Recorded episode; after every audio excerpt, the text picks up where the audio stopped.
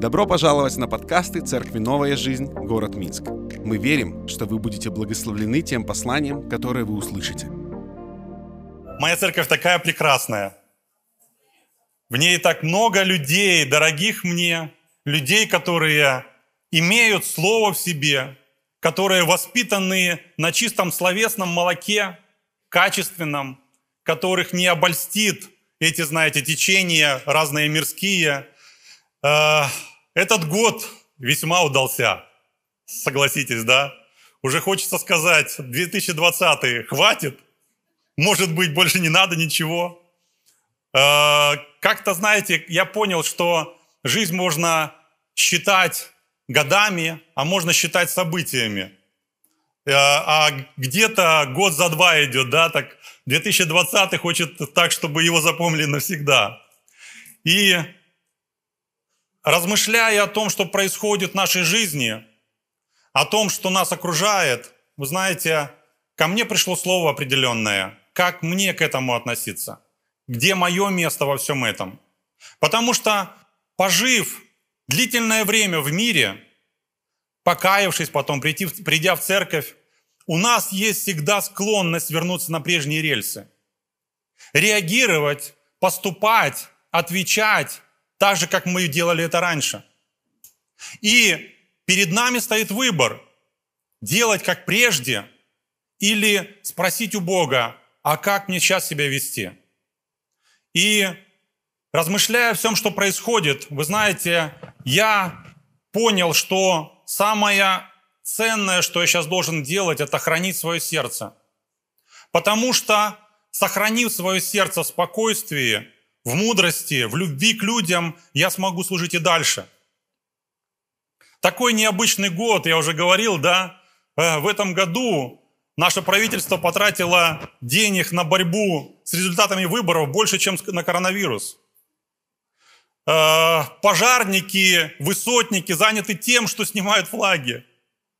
И девушки не отбивают парней друг у друга, а отбивают у ОМОНа. Так преобразилась наша жизнь, да?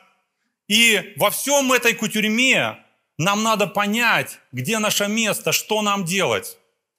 Притча, 4 глава, 23 стих, э, есть очень хорошее место, которое как раз таки освещает это. «Больше всего хранимого храни сердце твое, потому что из него источники жизни». Есть в нашей жизни у каждого человека некоторые вещи, которые мы бережем. Да? Мы, если, например, ты сейчас забыл телефон дома, выходишь из дома, где-то пришел в себя уже в троллейбусе или в машине, то чего-то не хватает. Как будто, знаете, пуповина оборвана. Если ты и мы деньги не оставляем под ковриком возле порога, да, то есть мы э, бережно относимся к некоторым вещам, мы храним их, но всегда ли мы так относимся к своему сердцу? Э, не являются ли деньги или имущество какое-то, или телефон менее ценным, чем наша жизнь, чем наше сердце? Э, сейчас, разговаривая о сердце, мы понимаем, есть рекомендации медиков. Вот тем, кто уже 40 плюс, 45 плюс, да, есть рекомендации медиков.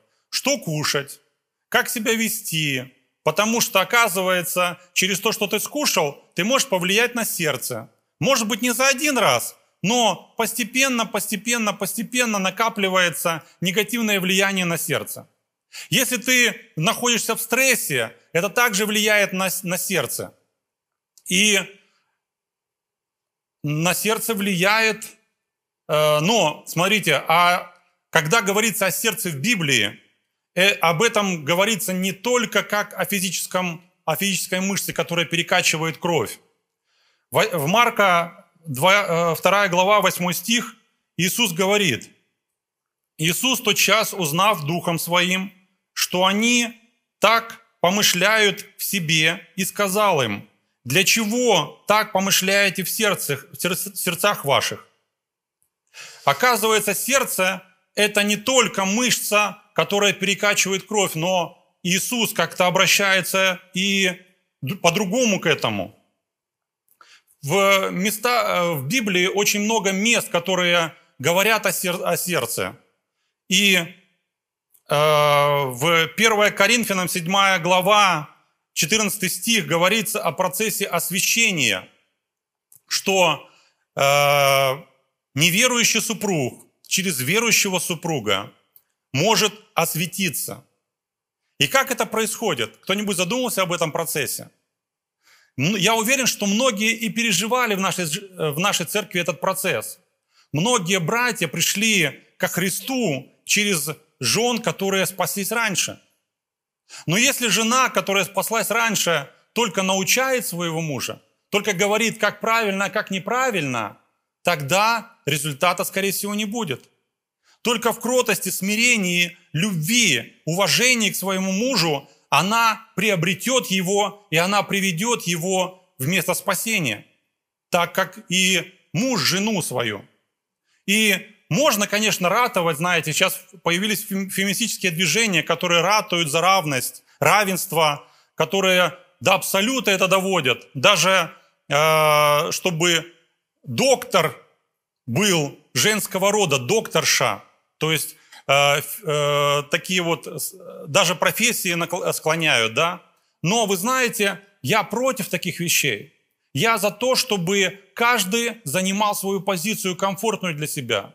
И я по старинке в транспорте все так же встаю и уступаю место. Я против равноправия, чтобы мы вдвоем, или она стояла, она за равноправие, а я сидел, да. Я против того, чтобы Девушка открывала тяжелую дверь, поэтому я иду вперед и открываю дверь. Я против того, чтобы девушка спускалась э, в шахту или становилась возле мартеновской печи. Я против такого равноправия. Я знаю, будучи в браке уже 17 лет, что у каждого из нас в семье есть своя комфортная позиция. У меня есть комфортная позиция быть главой семьи, у моей жены есть комфортная позиция быть защищенной и быть э, любимой.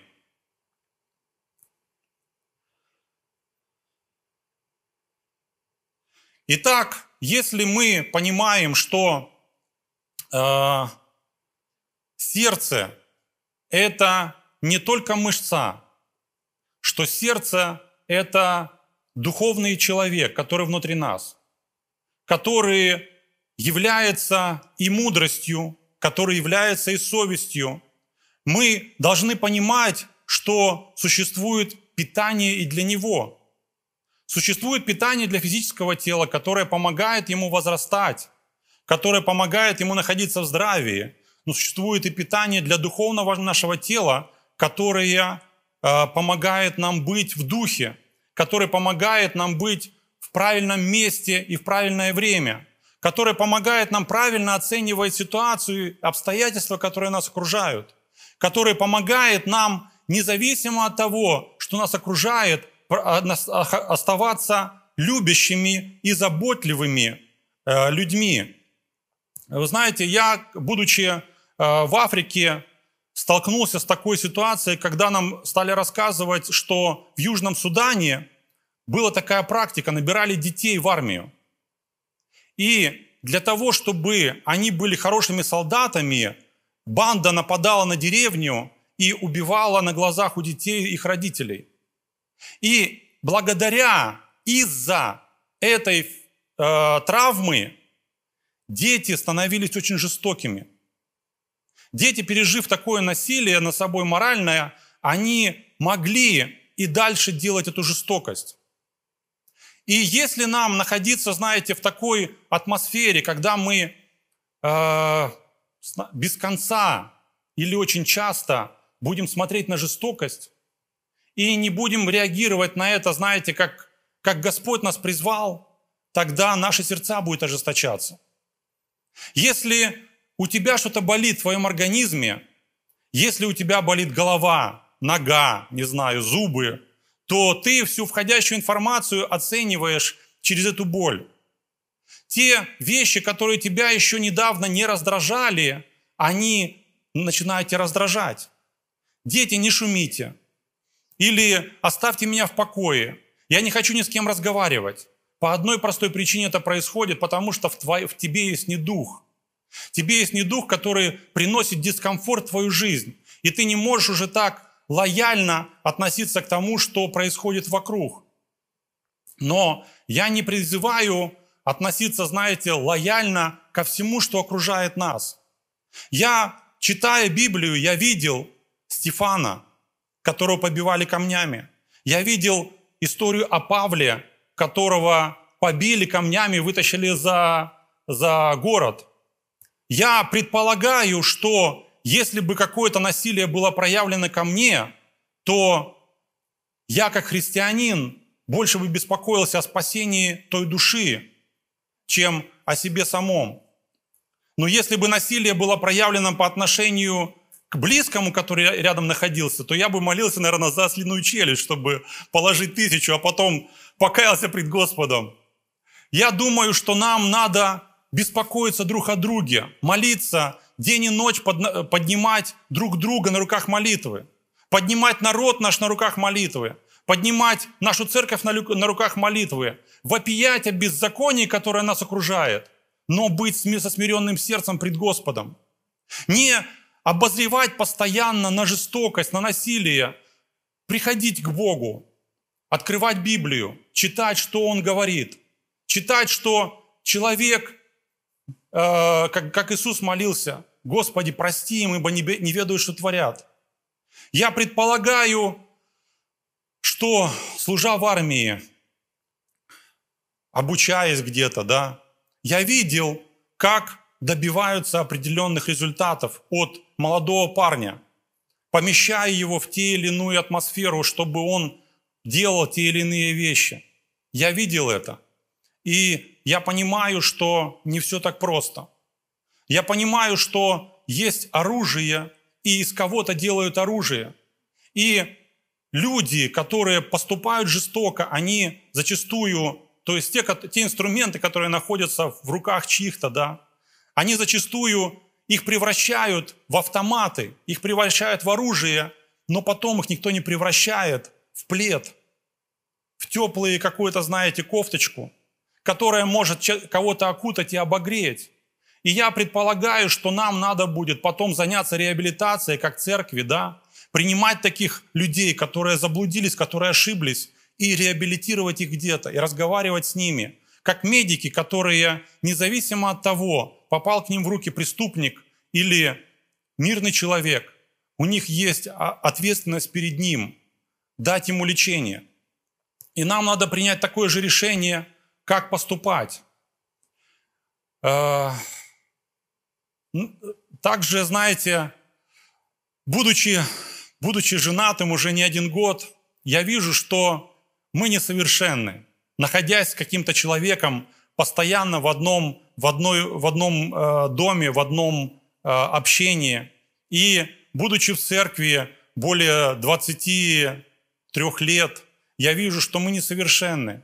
Но вы знаете, длительное общение с кем-то, длительное общение в семье, длительное общение в церкви, оно в какой-то момент приносит тебе новые ощущения. В какой-то момент ты начинаешь любить не только совершенство, ну и как она накосячила круто. Это же моя накосячила. Это же не кто-то.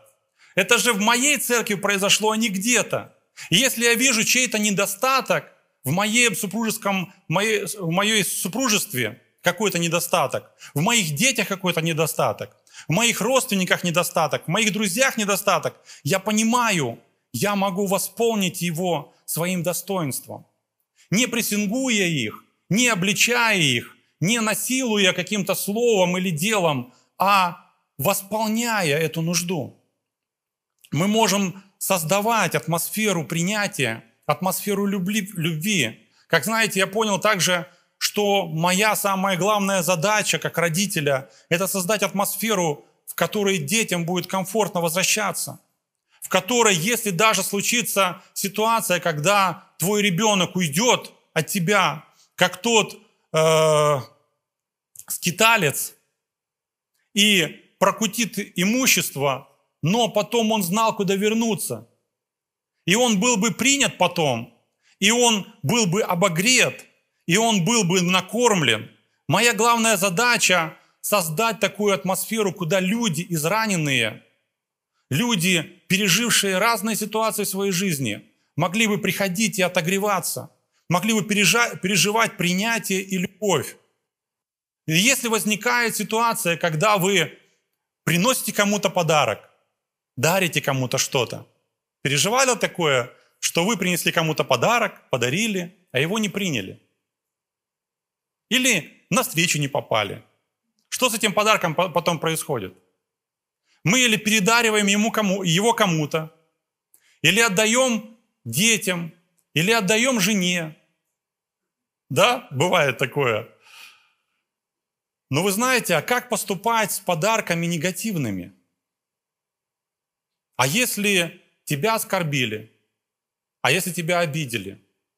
И ты хочешь вернуть этот подарок назад, а его не принимают, то вы знаете, я сталкивался с таким, что люди приносят эти подарки потом в свою атмосферу, в свою семью, своим детям, на работу. И эти подарки потом принимают, приходится принимать тем людям, которые в этом вас совершенно не виноваты. И это опять же о том, что нам надо хранить свое сердце в милости, в любви, в заботе к людям. В том, чтобы разделять виновника и невиновника. В том, чтобы, знаете, может быть, работу оставлять за порогом. В том, чтобы, может, негативные новости оставлять за порогом в том, чтобы, может быть, те, те ситуации, которые нас окружают, разные негативные, оставлять где-то за порогом.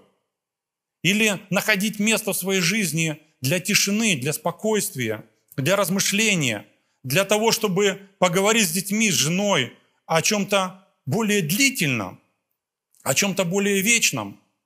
Ведь наша жизнь, вот я прожил уже 45 лет на земле, я столько всего видел – я видел, когда берегли джинсы, и джинсы были такие, знаете, ценные, такие уникальные. Мне мама когда-то из Москвы привезла, и это были такие, я помню, я выучил все бирки, которые там были написаны. Я писал их без, э, без знаете, без подглядки. Эвис, Левис, я писал их, и я так вдохновлялся. И не дай бог эти джинсы порвутся.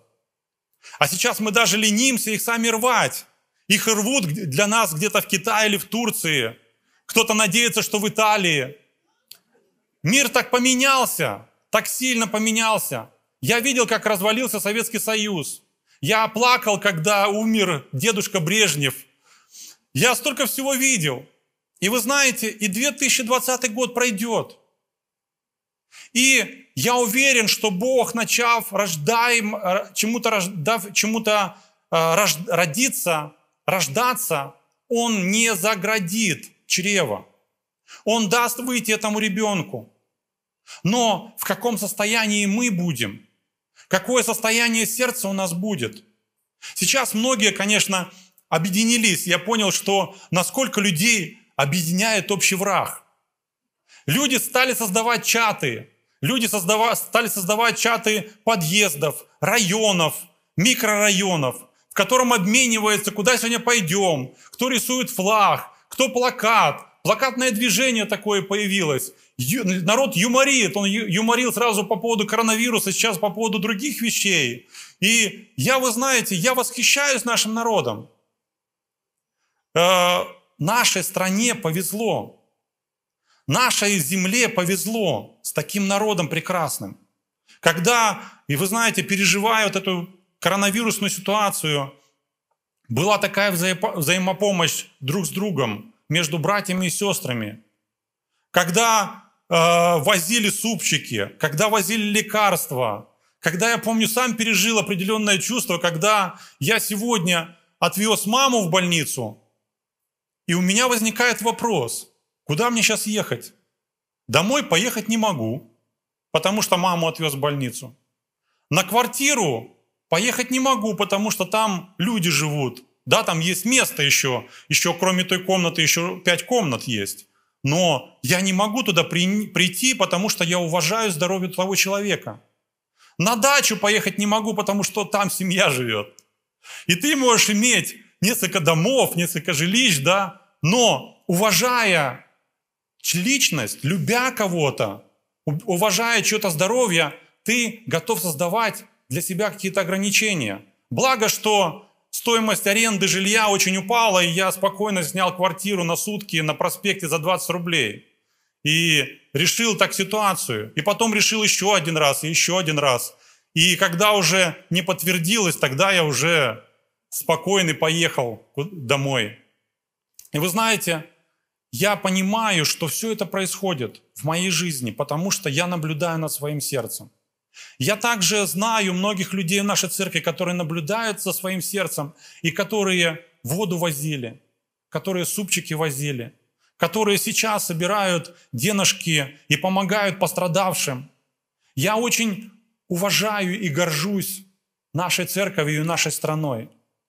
И я призываю вас, давайте и дальше взирать на Господа, ожидать от, того, от Него, что Он хочет делать на этой земле, и сохранять свое сердце в милости, в любви и к заботе к людям. В моей жизни были разные ситуации также. Вы знаете, я понял, что дьявол ожесточается против человеческого э, ребенка. И он хочет сделать его жестоким, чтобы мы не могли дарить любовь и заботу кому-то. Я сам когда-то пережил жестокость своей жизни. Я сам пережил отвержение, когда мой отец э, обманул меня, когда мой отец отвергнул меня, и он уехал от нас, э, уже мама с папой развелась, когда я был маленький совсем. И потом, когда мне было 9 лет, он приехал к нам, посетил нас, и он, и вы знаете, я испытывал определенное переживание. Вот еще мужчина, которого такая же фамилия, как у меня. Вот я могу с ним посоветоваться, я могу с ним поговорить. Это так необычно для меня. И потом мы прожили так неделю, мама была такая счастливая, что вот он приехал к нам, что есть кто-то, кто будет заботиться, охранять, защищать нас. И потом, прожив с нами неделю, он сказал, все, я поеду за документами, и он уехал и больше не приехал. И вы знаете, до этого момента я э, тешил себя надеждой, что он где-то летчик, что он где-то далеко на задании. И вот пролетает самолет, и это летит мой папа. Но когда он поступил второй раз вот так, это так огорчило мое детское сердце, что я очень долго переживал. И потом, когда мне исполнилось 43 года, я приехал к маме и раздался звонок. И мама изменилась в лице и сказала, Леша, это тебя. И я беру трубку, и я слышу этот голос. Сын, здравствуй. И вы знаете, будучи уже в годах, то есть мужчина, который состоялся, у которого свои дети – я почувствовал, как ребенок плачет у меня в сердце. Тот обиженный ребенок. И в какие-то моменты мы можем переживать вот это ощущение, когда горечь поднимается, когда вот это, вот это затаенная, знаете, ты уже забыл о ней, но затаенная обида, она была где-то глубоко. И ты не можешь никак от нее избавиться, она тебя преследует вновь и вновь. Я, наверное, был плохой, поэтому меня оставили. Так переживают многие дети в разведенных семьях. Я, наверное, неправильно поступал, поэтому я остался один. Но вы знаете, у нас есть надежда. Мы все восстановлены и удочерены великим Богом, который не предает никогда, который не оставил нас и не ушел куда-то в лучшее место, а который умер за нас во Христе. И Он может принять тебя в любой момент. И Он может взять твое сердце и исцелить его. И не дать тебе плакать. И если ты мужчина, крепкий, сильный, если ты женщина, хрупкая и нежная, и ты где-то в тайне своего сердца, в каких-то уголках, периодически переживаешь вот это, знаете, оставленность, я призываю, давайте сейчас встанем и давайте помолимся – я получил свое исцеление. И я знаю, что присутствует определенное помазание на мне сейчас. Я попросил, потом перезвонил к своему отцу, и я сказал, что извини, я не могу с тобой встретиться, еще все-таки больно мне. Я не исцелился до конца, но я прощаю тебя. Я благодарю тебя за то, что ты мне дал жизнь.